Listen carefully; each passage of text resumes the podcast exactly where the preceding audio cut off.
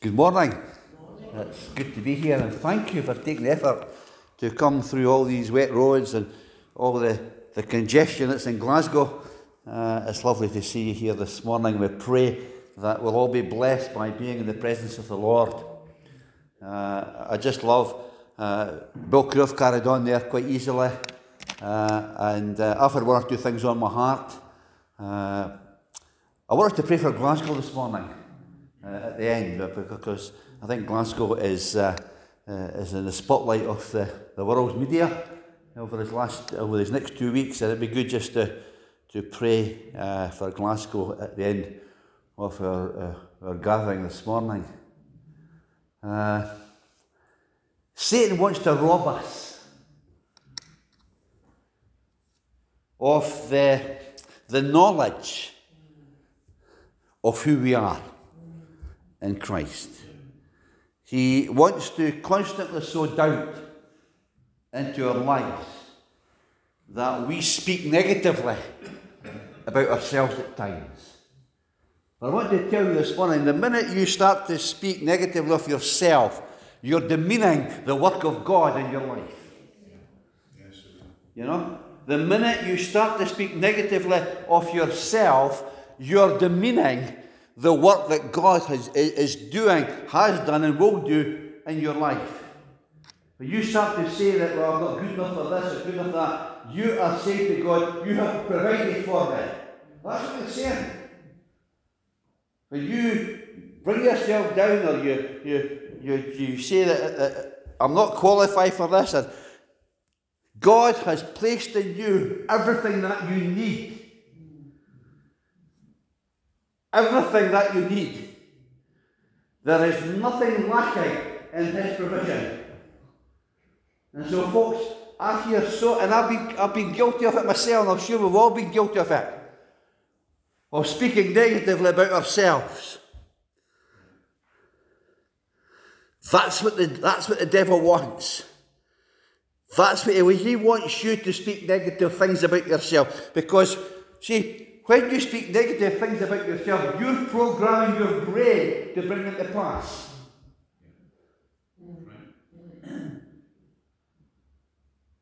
You're programming your brain.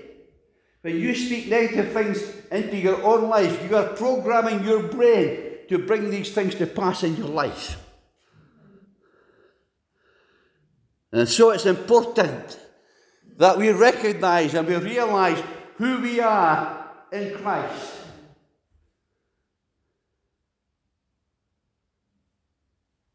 I want to say this morning that when we look at the life of the Lord Jesus Christ, it is not an example for us. You've heard me say this before. But when you, when we look and we study the life of the Lord Jesus Christ, it is not an example for us. It is a demonstration of how we should live. He is demonstrating the life of a believer. You know, he is demonstrating the life that we should be living presently in this day, this age, this generation. Amen? Yeah. The devil wants to tell you, no, that's for Jesus. He's special. And so he is, he's the Son of God. But the life that he lived on earth was a demonstration of how his corporate body should be moving through this world.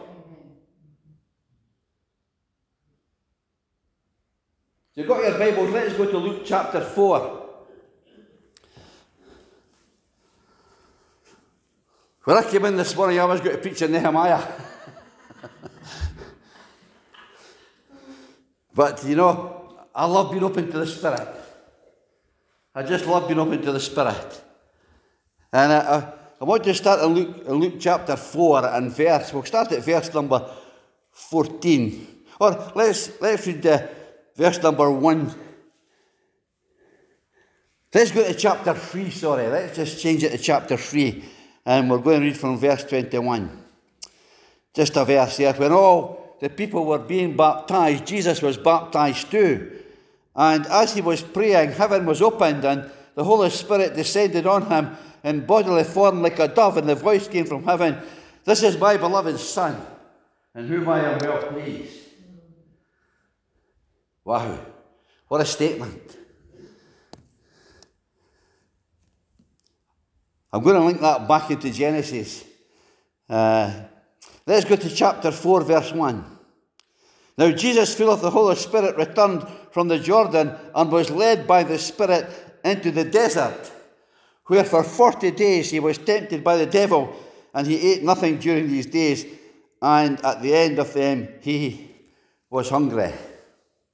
You know the story, I'm not going to read the rest of the chapter until we come down to verse number 14. Jesus returned to Galilee in the power of the Spirit.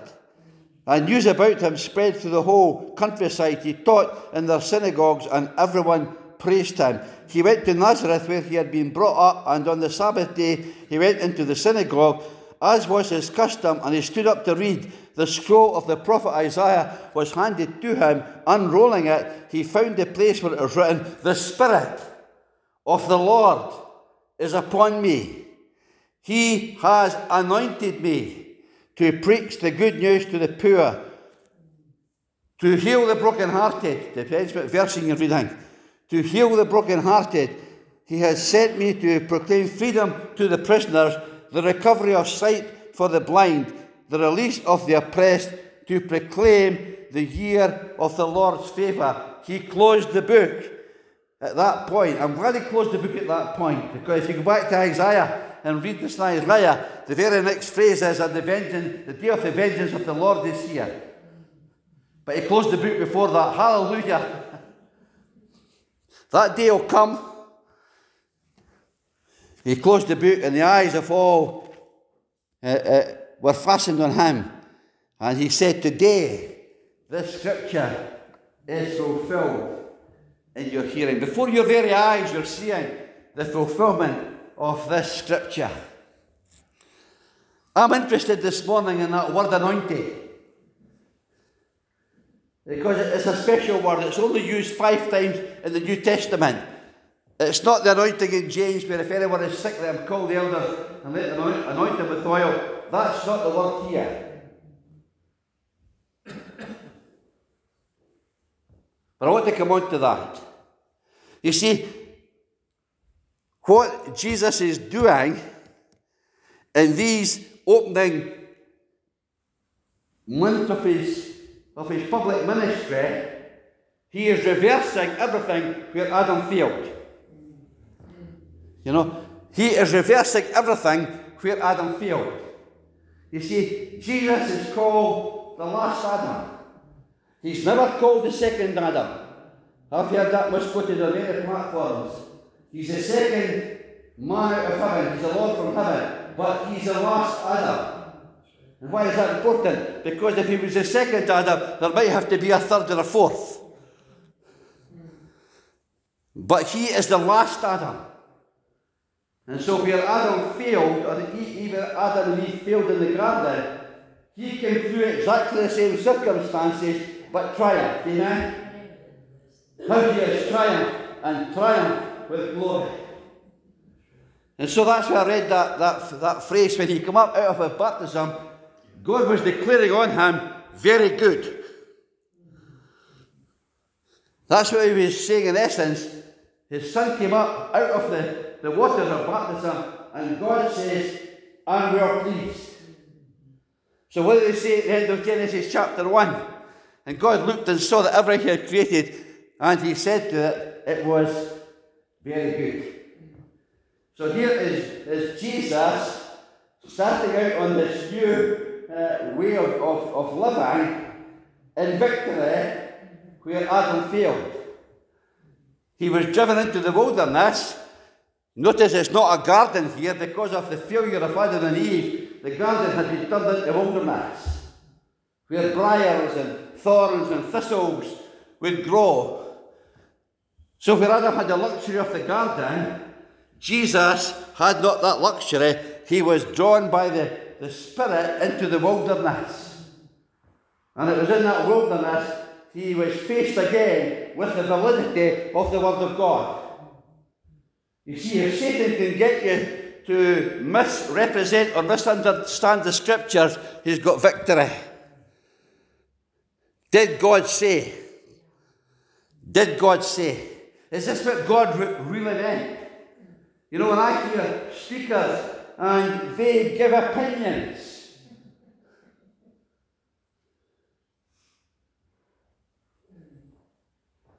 we need to stick to what the Holy Spirit is saying in the Word of God. And I want to say this that the Lord Jesus Christ never lived his life any different from we can live ours because he was anointed by the Spirit. He used the Word of God.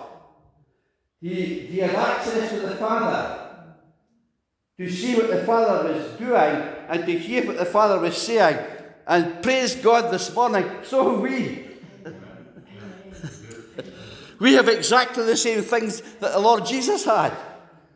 Because He's not giving us an example, He's giving a demonstration.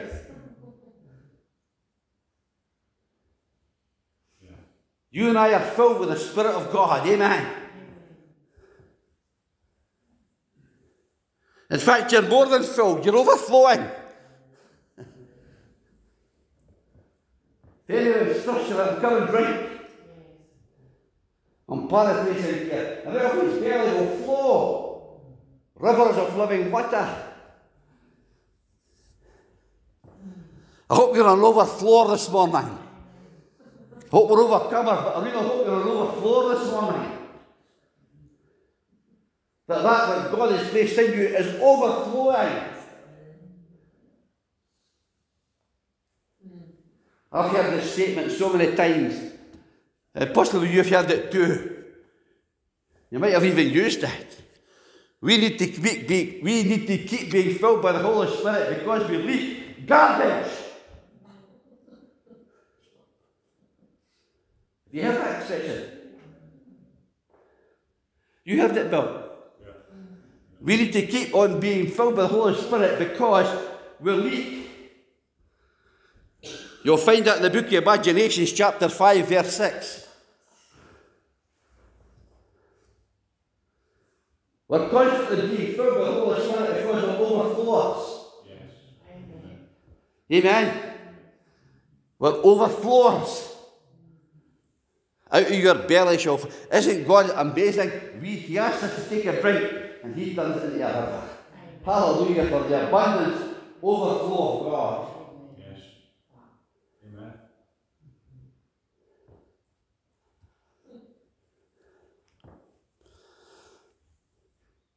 So the Lord Jesus went into the wilderness and he endorsed the validity of the Word of God.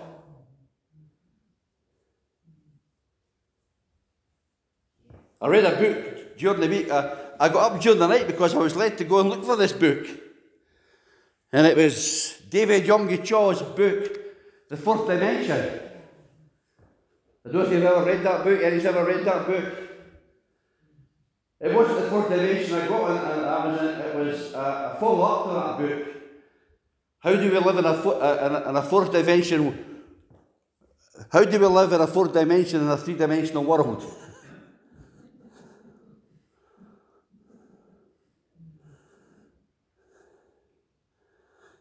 But you know, we live beyond this world.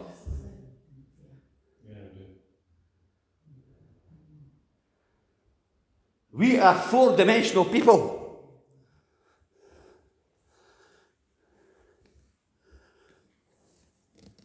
Jesus lived in two dimensions, or four dimensions.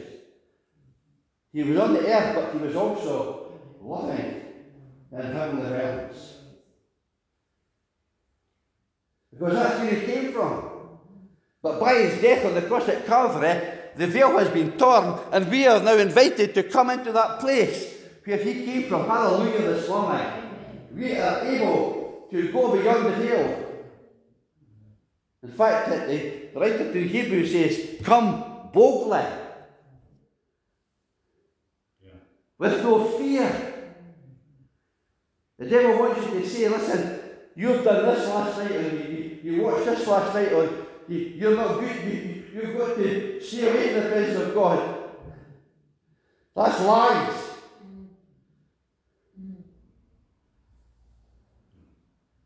What I was going to say is, when I read that book of, of uh, the late uh, David Yonggi Cho, or Cho, whatever you want to pronounce it, was, that keep building yourself up in faith by constantly repeating the word of God.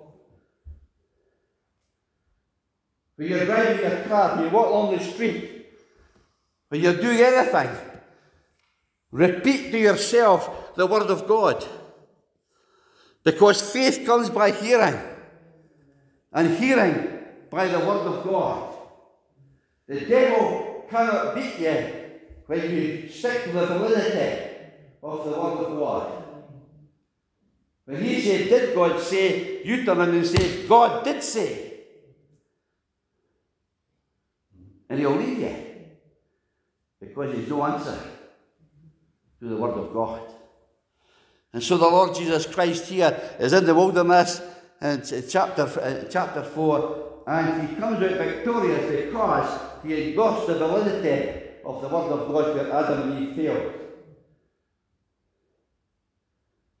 They chose not to believe the word of God.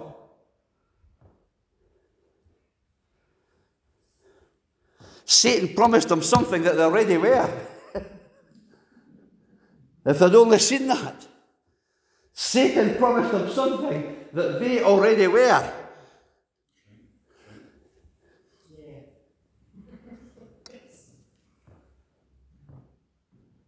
But they thought God was shortchanging them. That's another sermon.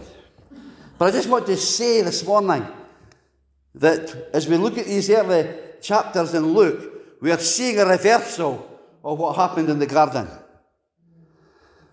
Yes. And what, what was Adam's, Adam's commission was to, to take Eden to the rest of the world. Yeah? That was, that was Adam. He, he, they weren't to stay in the garden. They were to take the garden, the atmosphere of the garden, the presence of God, the dominion, the authority of the kingdom of God out into the rest of the world because all the world was Eden. It says that God planted a, a garden east of Eden.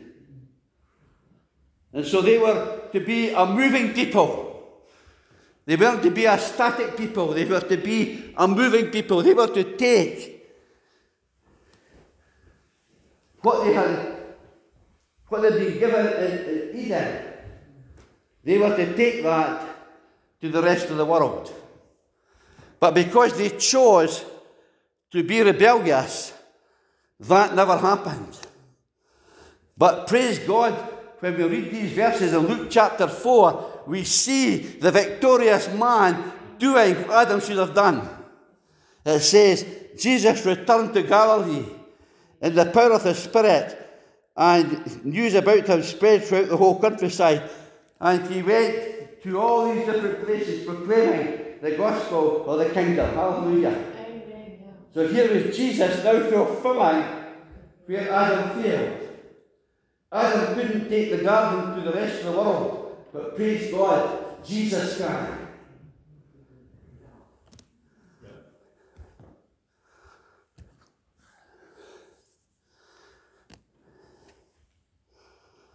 Then he came to Nazareth. He went up to the synagogue, as was his custom.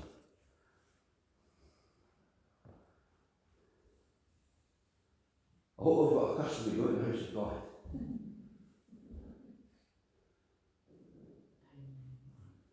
I hope we've got a custom of gathering with these people. Zoom's good, it's been good. And unfortunately, I had to put my house church on Zoom on Wednesday night because Nobody could get to my house because of the floods.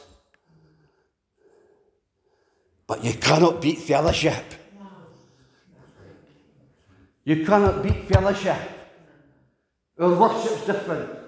Our prayers are different. Our behaviour's different.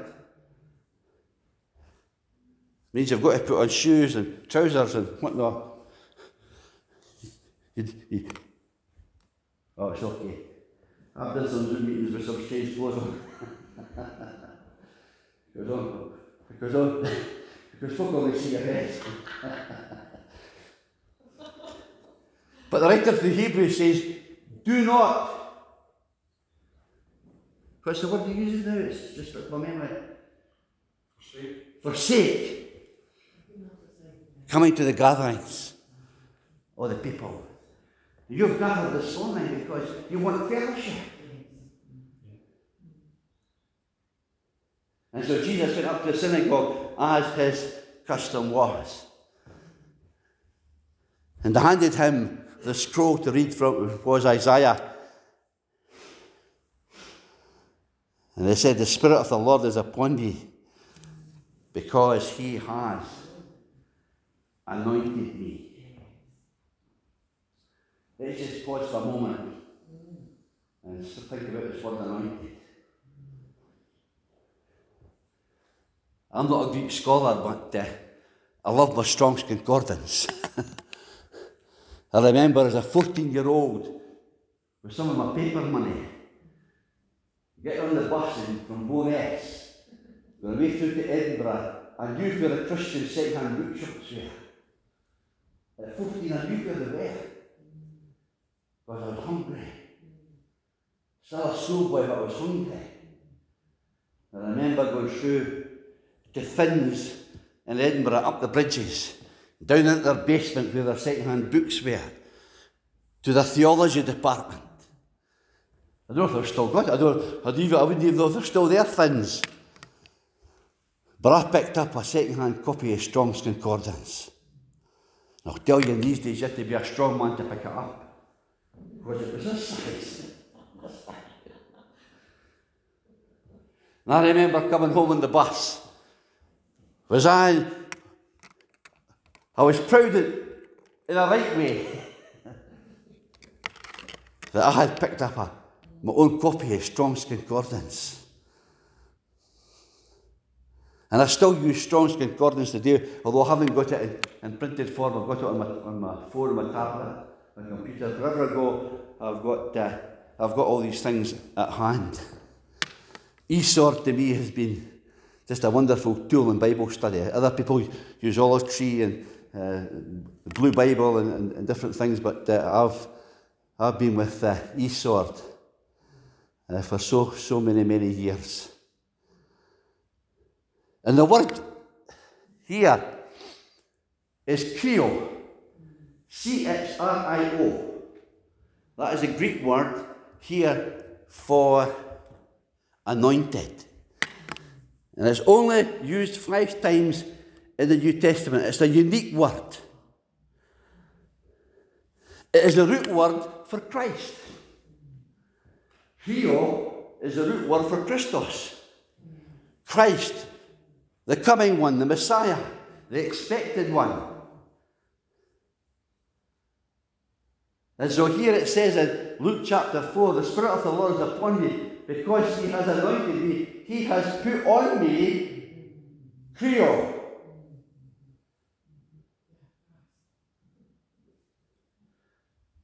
And because he was anointed with chrio, he was then able to go and do and to say the things that the Father did and said.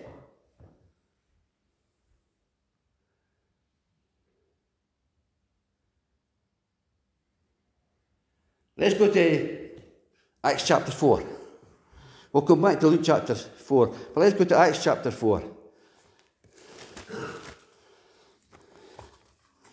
It's interesting that Acts chapter 4 is the only recorded prayer meeting in the Bible or in, in the New Testament.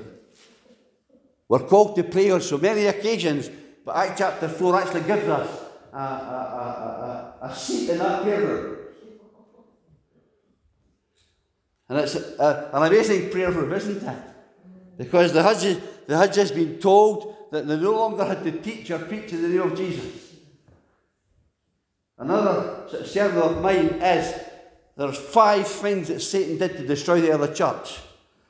And it, we don't dwell on Satan, but it's good to know what his ploys are. Don't be ignorant of, of the wiles of the devil. And there's five, and I, I'm not going to touch them this morning, but there's five things how the devil came against the early church and how the early church overcome or overcame these five things. But that's, that's another thing. The first one is in Acts chapter 3, where they are told by religious leaders, not the secular leaders, but they are told by religious leaders that they were no longer to go and teach and preach in the name of Jesus. The first thing that Satan tried to do to the other church was to shut down the evangelical voice of the church. How successful has he been? Because he's still using the same ploy today.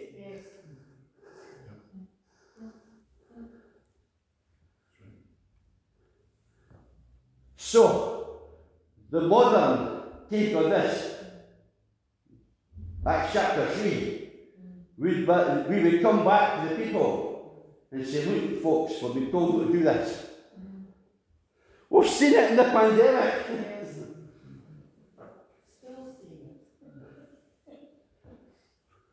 We better just carry for a while till things die down. You know, we better just watch because we've been told not to do this by the, by the religious leaders, not the government, but by the religious leaders. We better just go canny, you know. We better just not meet like we've been meeting. We better not go out in the streets and preach about Jesus anymore. That's the modern parable. But let's go back to the original. And the original says in Acts chapter 4, and we'll just read from, from verse 23. On the release, Peter and John went back to their own people and reported of what the chief priests and the elders had said to them. And when they heard this, they raised their voices together in prayer to God. Amen? They raised their voices together in prayer to God. Sovereign Lord, they said, You made the heavens and earth, the sea and everything in them. You spoke by the Holy Spirit through the mouth of your servant David. Why do the heathens rage and the, the people plot a vain thing? The kings of the earth take their stand, and the rulers gather together against the Lord and against his anointed one. Feel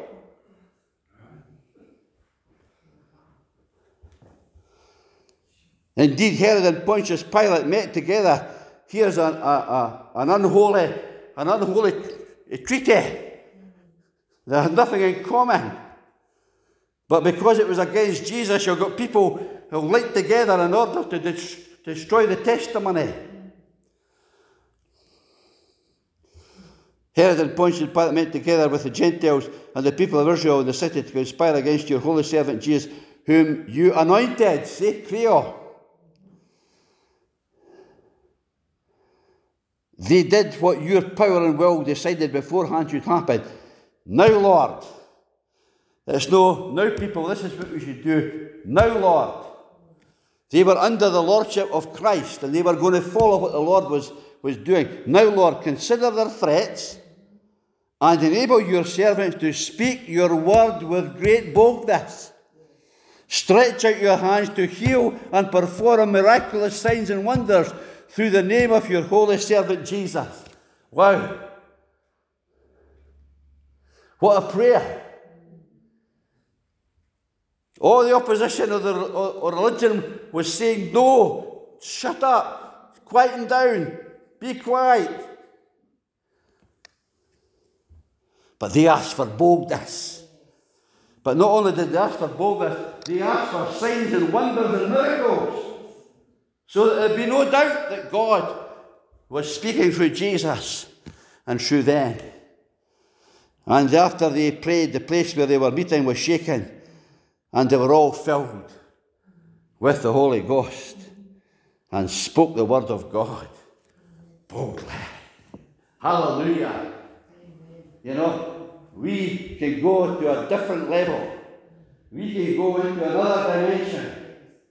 We, I remember when I did, I did a prayer school a few years back, uh, and maybe I should start doing it again because there seems to be a lack of prayer. But I, I asked the Lord before I did the, the prayer school, it, it was challenged to change through prayer. That was the name of the, of the prayer school.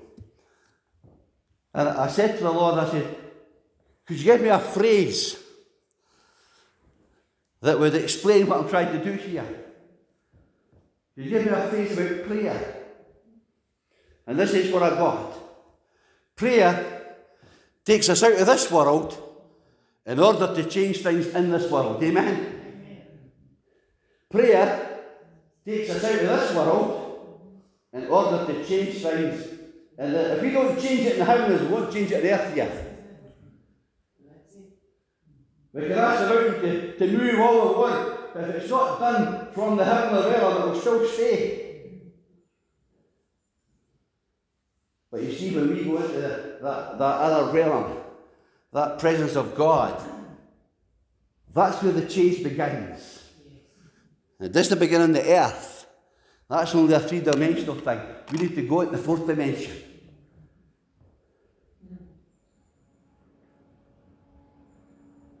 If they had said just to the, to the group there, mate, well, look, this is what they've said, but uh, I think we should just actually continue the preaching. They wouldn't have had this, uh, this amazing experience. They took it into the heavenly realms.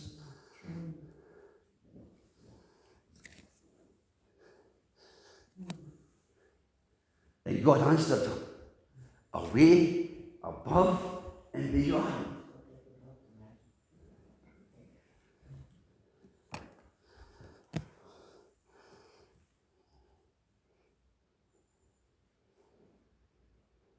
Verse 42, chapter 4, uh, 5, chapter 5 now. The apostles performed many miraculous signs and wonders among the people, and all the believers used to meet together at Solomon's Colonnade. No one dared to join them, even though they were highly regarded by the people. Nevertheless, more and more men and women believed in the Lord and were added to their number. As a result, people brought the sick into the street and laid them on their beds and mats so that at least Peter's shadow. Yes. Wow. Did God answer their prayer? Of course he did. Miraculously. Even Peter's shadow. And all of them, underline that in your Bible, all of them were healed. You see, when we're moving in from the other dimension, yes. we get the success that Jesus had. But we go into praying for some for healing. We think you're going to go to that other dimension. Because you pray for, oh yes, I'll pray for But you've never ever went into the other dimension. That's where the healing is. That's where the miracles are. That's where the signs and wonders are. When they came out of that prayer meeting, Let's go Acts chapter 10.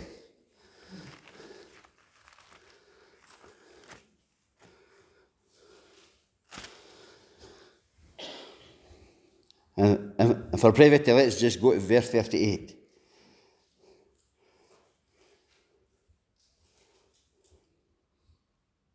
This is Peter preaching after Cornelius, and he had that great experience on the, on the, the rooftop at Joppa.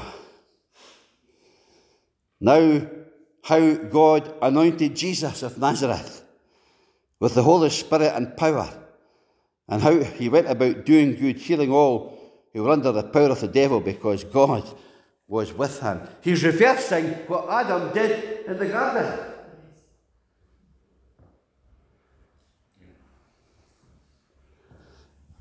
So, what is that anointing? It is how Jesus God anointed Jesus with the Holy Spirit and with power. And how he went about doing good, healing all who were under the power of the devil. That's where Adam brought us. Adam brought every one of us under the power of the devil. But praise God for the last Adam, our Lord and our Saviour. He reverses that. And he breaks the power of the devil and brings people into that relationship. Why? Because God was with him. Again, that anointing is clear. Luke chapter 4, it's God anoints Jesus. Acts chapter 4, it's God that anoints Jesus. Acts chapter 10, it's God that anoints Jesus. Hebrews chapter 1. By the way, that word power is it dunamis, where in the, in, in, in, the, in the New Testament, except John, where the word miracle is used, it is the word dunamis. It's the miracle working power of God.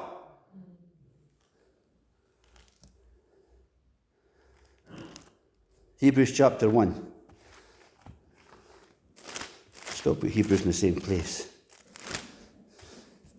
And I'm just going to read the end of it. It's a quote from one of the Psalms. And it says, verse number 9, You have loved righteousness, and hated wickedness. Therefore, God your God has set you above your companions by anointing you with oil of joy. And that word is pure. And in these four instances that we've read, it's a unique anointing from God put on Jesus. Wow. Does that mean it's only for Jesus? You've preached all these things this morning, but what if it is a special anointing just that God gives to Jesus? Let's go to 2 Corinthians. I love these wee verses that you hide, hidden jewels that you could pass by quite easy.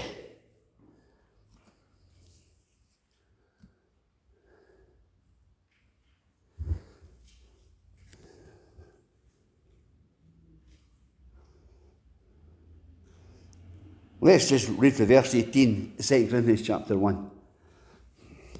But as surely as God is faithful, our message to you is not yes and no. For the Son of Jesus Christ, who was preached among you by me and Silas and Timothy, was not yes and no, but in him it has always been yes. Amen. For no matter how many promises God has made, they are yes in Christ. And so through him, the Amen is spoken by us to the glory of God. Hallelujah. Great verses, isn't it? Now it is God. Listen to this now, okay? Now it is God who makes both us and you stand firm in Christ. He anointed us. Hallelujah. Chrio. Chrio. He anointed us. So the Christ anointing now is on you and on me. Hallelujah. Come on, shout hallelujah. Hallelujah. Amen. The Chrio, the Christus anointing is on you. Yeah. You, you, and you, and you. And why is that so? Because we are able to fulfill what Jesus said in John chapter 14. That you've seen me do, you will do also. And even greater works. Why? Because the Christus anointing is our portion. Hallelujah!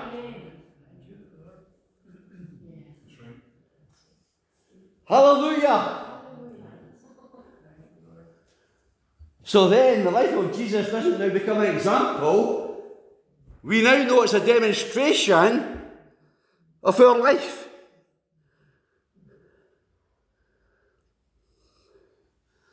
And so, everything going back to Luke chapter 4, everything that follows in Luke chapter 4 is releasing people from the power of the devil. Remember, I said that he was reversing Eden. He was reversing everything that took place in Eden. And that he now, according to Acts chapter 10, breaks the power of the devil. I want you to hear that this morning. The power of the devil is broken. The power of the devil is broken. And Peter says he goes about like a roaring lion. I want to tell you, the lion's teeth is impaled. He cannot bite you. You can look at this lion in the face, this roaring lion of Satan, and say, Your power is broken.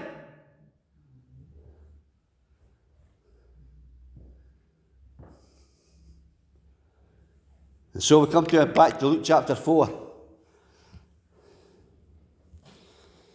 And what does he do? He reverses the power of the devil. He heals the broken-hearted. He heals brokenness.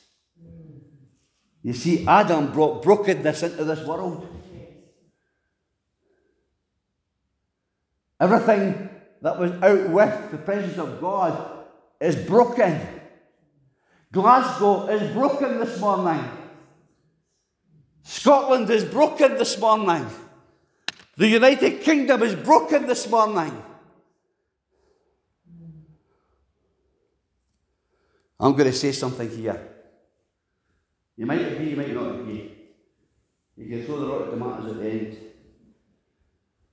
But I believe that we are God's elected government Yes. in Scotland. The Ecclesia is God's elected government in Scotland.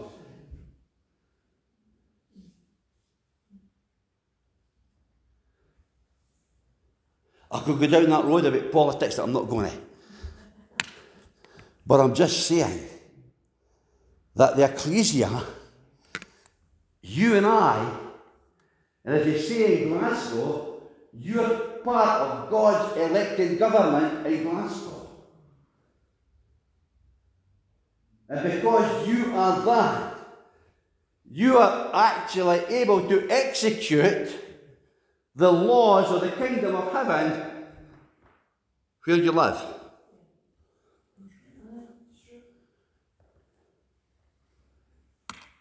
See, we expect Nicola Sturgeon to do it. We expect Boris Johnson to do it. When all the time the Christus anointing is on you and me.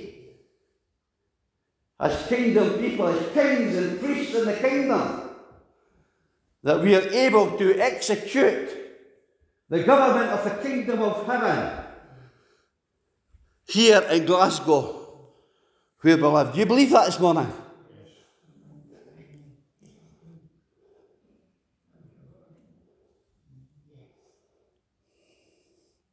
See, Acts chapter 2, and I hear it, and I'm, it's actually in your Bible, it's actually in your headings in the Bible. I want to tell you, these headings in the Bible are not, uh, are not of God.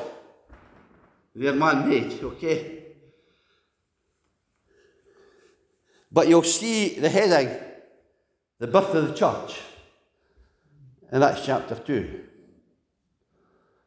In a way, that's true. It's the birth of a new experience of the church. You see, whenever God's government assembly was right through the Old Testament, that was church, that was ecclesia, that was qahal, however you pronounce the Hebrew word Q A H A L. Adam and Eve were the ecclesia. because they were, they were God's governmental assembly on the earth. The children of Israel were the church at that time. They were the ecclesia. Because the Hebrew version or the New Testament puts that word qahal as assembly. Ecclesia.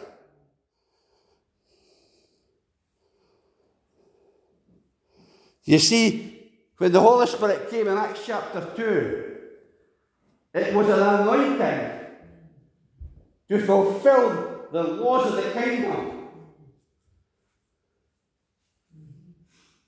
One day. You need a biblical root for this. Okay? See, everything I say, I hope I can give you a biblical root for it. Because if it's not got a biblical root, it's just uh, my opinion. Let's go to Acts chapter. We'll come back to Luke 4. What time is it? Oh, I'm running out of time. I always do, eh? As I said to Bill, one day I'll write a book on un- unfinished sermons. But I, think this is so important this morning. Let's go, go to Acts chapter 1. And I, am going to break it into chapter because I hope you know it. I want to show you this is, is the dirtiest part of my Bible. These pages are the, are the most used pages in my Bible. And it says this in Acts chapter 1. And we'll just go back to, to verse 3.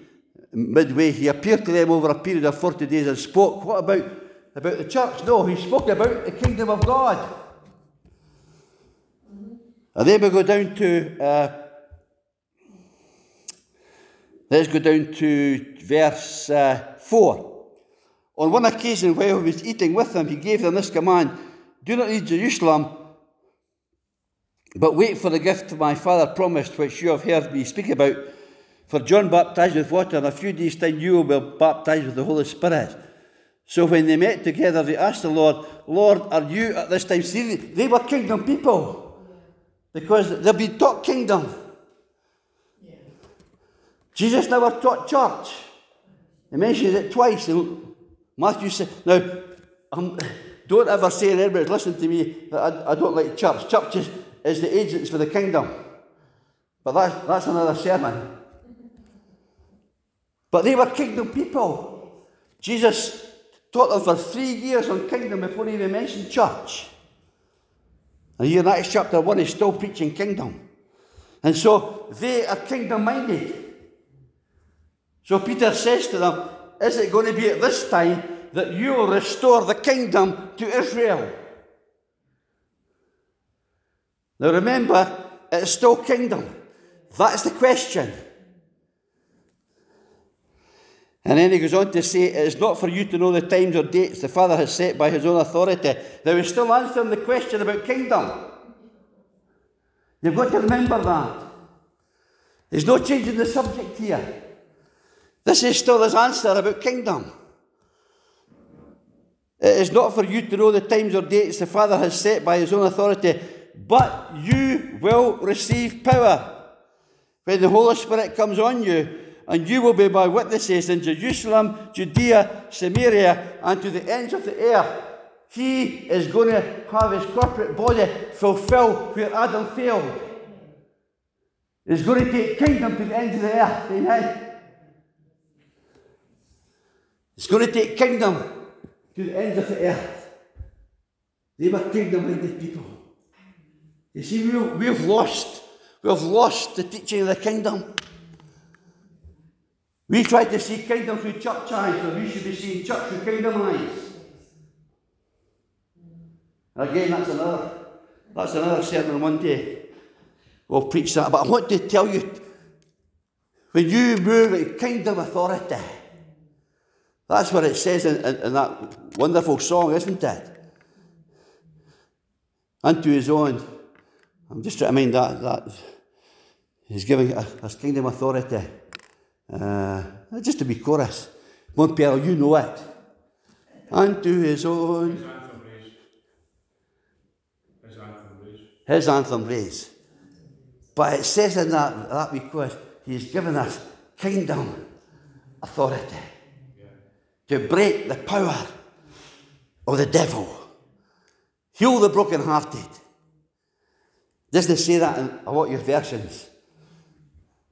But that's what comes in Isaiah 61. Heal the brokenhearted. And we come back to Luke chapter 4. So I get it right. Luke chapter 4. Preach the good news to the poor. Heal the brokenhearted. Proclaim freedom to the prisoners. See, the power of the devil makes you a prisoner. It makes you a prisoner. And because Jesus is breaking the power of the devil, he's opening the prison door. Hallelujah. The prison doors are open this morning. Maybe not in Barlinnie, but they're open here. In people's lives and people's hearts.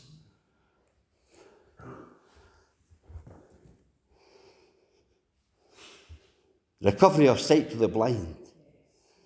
You see, the power of the enemy blinds. That's what it says in Corinthians. He's blinded those that believe not, lest they, they see the, the glory or the light of, of the gospel. You see, he works hard to keep the people in the world blinded.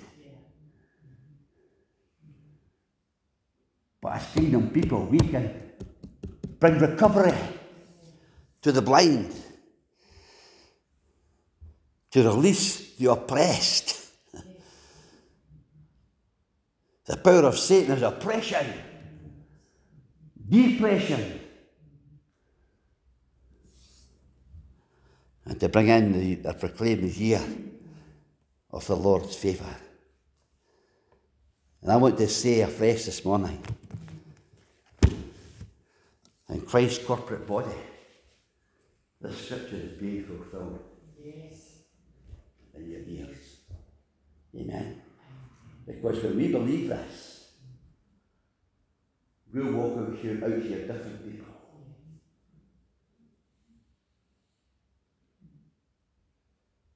If we believe what the Word of God has been teaching us this morning, we cannot walk out the same people. We should be walking in air this morning because of who you are and because of the Christus anointing, the Christ anointing that is on you and on me. And so when we come in these, in these last moments, I'm sorry, I've, I, have taken a bit longer than I thought I was going to take this morning. In fact, that's not what I was going to preach on this morning, but I felt that the, the Spirit was saying that was what I was to preach on.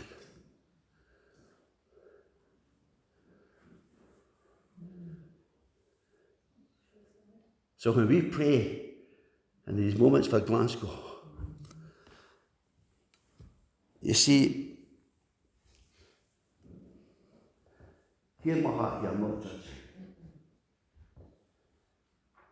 But you and I have been so many prayers over the years. And you're so thankful when, when somebody starts to pray for the Queen because you know you're getting to the end of your prayer meeting. It's, it's, it's never went into the heavenlies.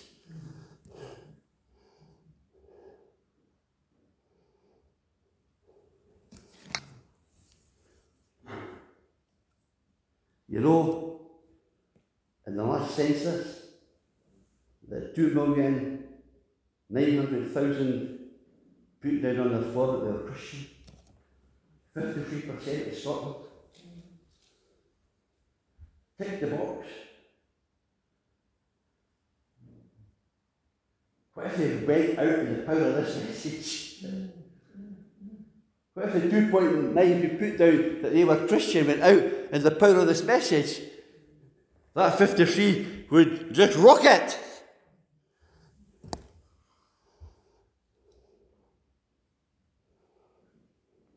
You see, most of our churches in the city and in the nation. And thank God for what they do. But most of them only deal with the fruit of the city. They deal with what is seen. Homelessness, abortion, all these things. And it's good that there is places where these people can, can come into. But the real prayer for the city is not about the fruit of the city. It's the root of the city. What is causing this unrighteousness to produce fruit of unrighteousness that we see?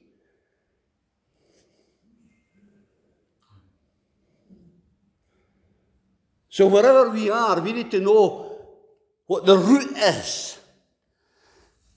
If you've got a dandelion in your path and you just say, oh, pick it up, you take it out, within a week or two weeks, you've got three or four dandelions. Because you've dealt with the fruit, but you've never dealt with the root. Now, I don't live in Glasgow. I'm going to ask Bill to come up here. If you could just come up here, Bill. I'm going to ask Bill to come up here because he's, he's Glasgow born and bred. And I'm sure he's got insight into what the root of the city is. Not the fruit, but I believe there is roots of our righteousness that, have been sown in, our city, in the city, that have been sown in our land of Scotland. That if we're going to see the power working, we've got to destroy the roots in the heavenly places in order to see the good fruit being manifested here on the earth. And then we'll pray. Amen. I'm sorry to put it on you so quickly, no, no, no. Uh, well, I, I, in terms of the city, there's there's so much that's wrong, but when you, you look at our history, and the reason Glasgow came into being was St Mungo, yeah. who it's believed preached on this very hill, and of course the cathedral's just over the, the motorway. So Glasgow wasn't uh, uh, founded as a city for mercantile reasons or commercial reasons or uh, military reasons, even economic military. It was founded to be a city dedicated unto God. And you know, you're looking at roots. The the motto of Glasgow, "Let Glasgow flourish," by the preaching of His word and the praising of His name. They took the last part of that off. So now we've got "Let Glasgow flourish." You know, and that's a sentiment that we can all say, "Oh yeah, amen." But when you take away the preaching of the word and the praising of His name, then you have no foundation for the city to thrive or flourish. And the word that's coming to me, I'll be honest right now, and I'm not saying it's the only problem uh, for Glasgow, but it's, it's jumping up at my spirit. Unbelief. Unbelief. That's, that's why all these seats aren't, aren't full. It's, and unbelief isn't lack of belief. Unbelief is, it's saying, it's a rejection. Unbelief is disobedience. That's right, yeah. That's that's exactly what it is. So, you know, it's it's for me that would be a route to, to think about. That'd be a, a route to to to deal with because it's active unbelief. It's willful unbelief. You, you go down to that city, you can you can feel it. You can feel it in the atmosphere. You know, we'll not be told by you Christian people what we'll. And you know, it's interesting. Um, you know what, what, what you were saying there, Bert, um, because I, th- I think that is really what, what it boils down to. You, read uh, from Acts, and it says, in fact, I'll just I'll read it if I can, from Acts cha- chapter. Was it chapter four? Yep, chapter four. And this just jumped out at me as you were saying it. So it says here when, when, when they went to their own companions and they raised their voice to God with one accord. And this is what they prayed from the heavens. And it says here, they quoted Psalm 2. Why did the nations rage and the people plot vain things? You just said, What's wrong with Glasgow? What's the root? And here it is here. The kings of the earth took their stand. That, that just jumped out at me. They took a stand. They took their stand. It wasn't random. It wasn't accidental. It was deliberate. It was planned. This is our position. And it says, and the rulers were gathered together. What was the reason? Against the Lord, against Yahweh, and against his Christ. So that, that's unbelief, but it's act it's it's not just lack of belief, it's willful. And you notice it's the kings. And I would say, you you if you're talking about that, not, not just governmental terms of Scotland, but the city chambers. Uh, Rachel was in city chambers yesterday, and um, I think that's a problem. Decades and decades of hostility to the gospel from the city chambers. That's a route. That's a route. I'm not saying it's the only route. That I believe is a route. That's what's coming out of my spirit. Unfortunately, it's not only in the city chambers, it's in a lot of churches. Yeah, For the minute you bring a message like that, you get rejection. Yeah, You really do. You get rejection because that's a step too far. yeah. And you get unbelief in the churches. But I believe that what Bill has said about the city, uh, and it's also about the nation, I think, too. Yeah, absolutely. So, how do we pray after what we've heard? How do we pray to break into the root of unbelief? Amen. One way I believe that we, we, we can do it is, by praying as, as they prayed uh, and, and having the realms. But the other way we can do it is that we start to demonstrate what believing means. Okay. You see, Jesus didn't, all, all these woes that he gave about, about, about all, all these cities, all these woes that he gave, woe is you, woe is this, but they had had an opportunity to see the kingdom in action. Yeah. That's right. And because they rejected it, he pronounced judgment on them. Scotland deserves to see a demonstration of the kingdom Yes. before we pass judgment on it. And unfortunately, they're not seeing a demonstration of the kingdom. So there's a two pronged attack here. There's an attack on the root system of unbelief in the city, but there's also a- an attack on the root system of unbelief in the church. Yeah. That's right. And see, I believe that when Jesus was castigating his disciples on the boat for their lack of faith, the lack of unbelief, it wasn't because he was getting fed up with them. It was because he knew what they were capable of and weren't doing it. You know, I think that's why he was frustrated. He was frustrated at the lack of faith in believing that they had the capability Yeah. And he must be frustrated this morning at, at the believers in Glasgow who are not demonstrating the power of the Spirit in the towns and cities where they live. He's not frustrated at, at the lack, he's, he's frustrated at the potential that is planted in you. That you're not doing, that you're not fulfilling. So let's go to a time of prayer. Just as the Spirit leads, because this has to be Spirit led. This is now, this is now, oh, I better pray, I better take my turn. If nobody prays, that's all right. Yeah. You know, if they're, if they're silent for the next 10 minutes, that's okay. But we want the Spirit to move here this morning. The Spirit of the Lord is upon us.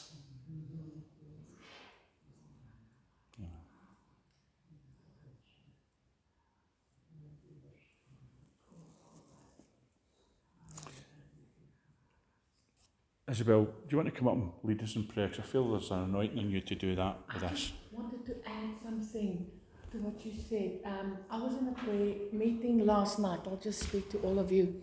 And the thing that the Lord reminded me of, I wrote this down in 2007. Um, it's in Nehemiah uh, chapter 4 where he went in and he saw the walls broken down and, you know, they were just mayhem.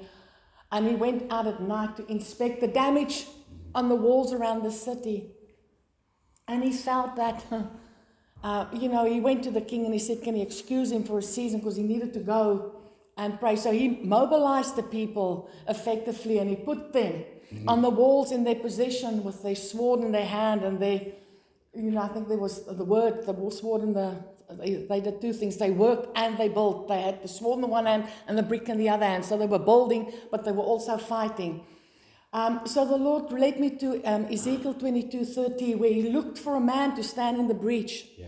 And what I felt the Lord said to me in that period of time, what I shared with them on the prayer group is what he showed me is we as intercessors, because I'm called as an intercessor uh, in the season, and the Lord said that, you know, when we go to build the wall, we, he was looking for a man to stand in the gap to build up and to restore the breaches and the openings and that. And in a sense, we have been doing that as intercessors in this nation. And we did, especially, we were praying over Glasgow last night and we were praying over Scotland because there's a heritage, there's an inheritance of the Lord in this land. And there's a holy seed, I believe, in this land. And I believe it will not be lost. And I believe God is about to move on that seed. But what He said to me as intercessors, when we pray, we are building a framework in the Spirit.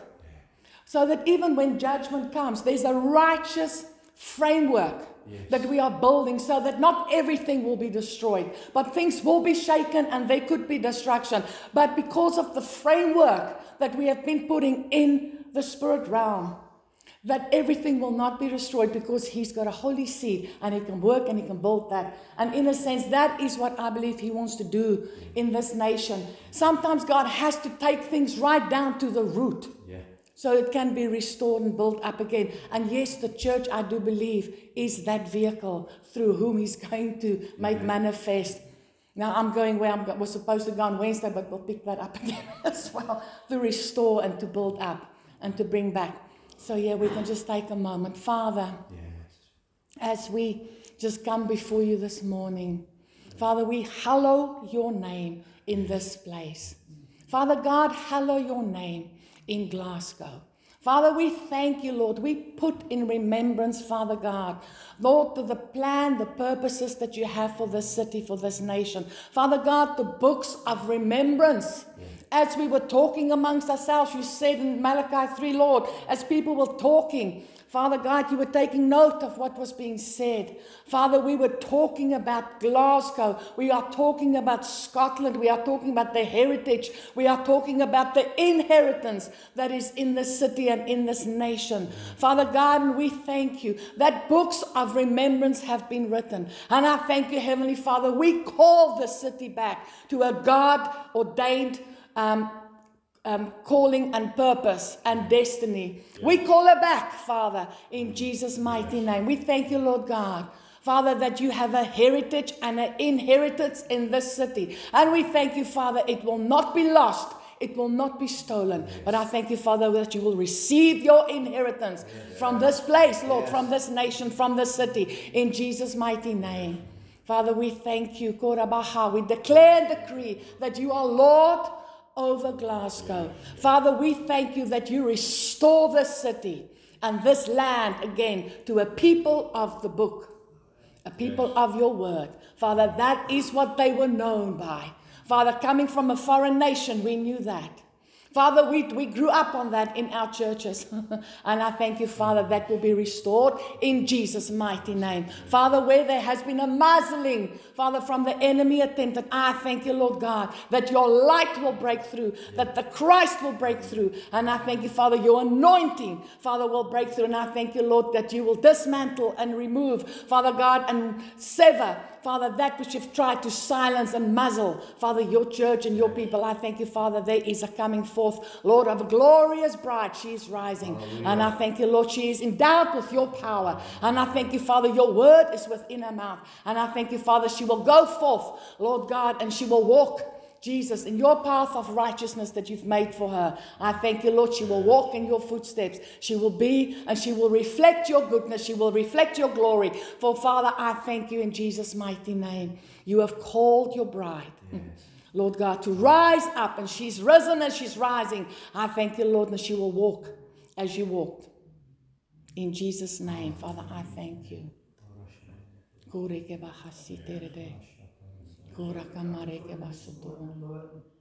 Father, we've heard so much today, Lord. It's fired up our spirits, Lord. And Father, as we look round here, Lord, in the district, even here in this district, Lord, there's so many people live here, Lord. The high-rise flats over there, the other flats, the houses across the road. Lord, help our prayers this morning. Give power, Lord. And we realise, we know and we believe, Lord, that there's power in the prayer of a saint, Lord. Yes, yes. This morning, Lord, we're coming to you, Lord, and we're bringing these things before you, Lord, that trouble us, Lord, when we don't see things happening, Lord. And Lord, you've spoke to your very youngest brother here, Lord, and showed him a prophecy, Lord, that would come to pass, Lord, that there would be a crowd waiting to get into this church, Lord. Don't let this fall to the ground, Lord. Help us to see this happen in our day, Lord. In our day, Lord. We want to see the movement of God across our city here, Lord. And to reach the people of Townhead here, Lord. Lord, reach into these houses here, Lord. Help them to feel the power coming from this little church today, Lord. Yes. Lord, help them to walk about the living and say, I feel something different here today. Lord, help the people to feel something coming from the power of God in this city, Lord. And Lord, stop this unbelief, Lord. Yes. Father, even think of the city chambers there. And how, Lord, this week they were trying to stop tithing in the church, Lord. That's came out of Glasgow City Chambers. Lord, what will next attack the church, Lord? The holy things, Lord, belong to you. The tithe, Lord. The touching, Lord. Oh, Lord, we pray this day for the city, Lord. For this will bring us down, Lord. Lord, we know, Lord, you'll have to answer that, Lord. To the other individuals spoke that out, Lord, they'll have to get an answer, Lord. And oh God, we fear for the city, Lord. We fear, Lord, for the things that's happened, Lord, and the unbelief that we're speaking about this morning. Lord, the unbelief's terrible, Lord. And they're going to shut their mouth, and we can't say a thing, Lord. And we're going to get out of church, Lord. Father, we thank you the day, Lord, that we still have that word, Lord, to encourage us in our hearts this morning. And we thank you for your word. It's like manna, Lord, this morning. Father, we do thank you. Bless us this in Jesus' name. Father, as we break through into your presence this morning, into that heavenly realm, we pray there will be a breakout of a, a, a, an anointing of your spirit to fall on Glasgow, especially at this time where they're, where they're gathered from every nation in the world. The leaders of, of, that, have, that have turned their backs against you, they're all gathered in one place. Father, we're praying that there will be a breakout of your spirit that would fall on the on the this uh, this building where they're all meeting, that they might think they've come for one reason, but we pray, Father, it will be in order to see the glory of our God. We know, God, that you are watching what's happening, and as you sit in the heavens, it is to the sound of laughter at all the plans that they're making. And we're asking, oh God, this morning that there will be a fresh vision of Jesus Christ brought before their eyes, that there, there, will, be, there, there will be believing hearts will leave the city of Glasgow and take this message to the uttermost parts of the earth. Because it's no accident, God, that you've gathered the, uh, the rulers together in one place. And we pray as we just had a little group here in this, this place, but there's no such thing as a small prayer meeting. Because we enter into the heavenly realm. We enter into your presence. We enter into that dimension of the fullness of the kingdom. And we would pray over Glasgow, and especially over the SECC building. We would pray, Your kingdom come. We would pray, the your will that done, not the will of the leaders. Yeah. It would be your will that be done.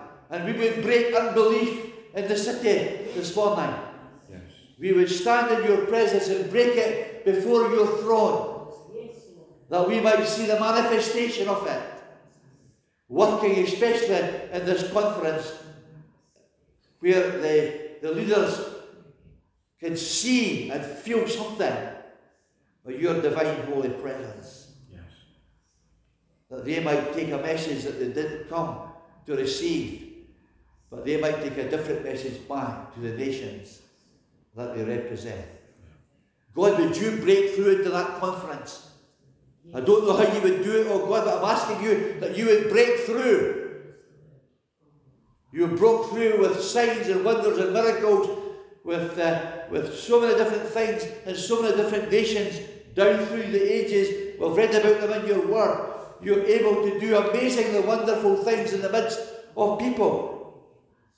And we're asking you, oh God, that there might be a breakout from heaven over this conference that would, that would affect the nations of the world.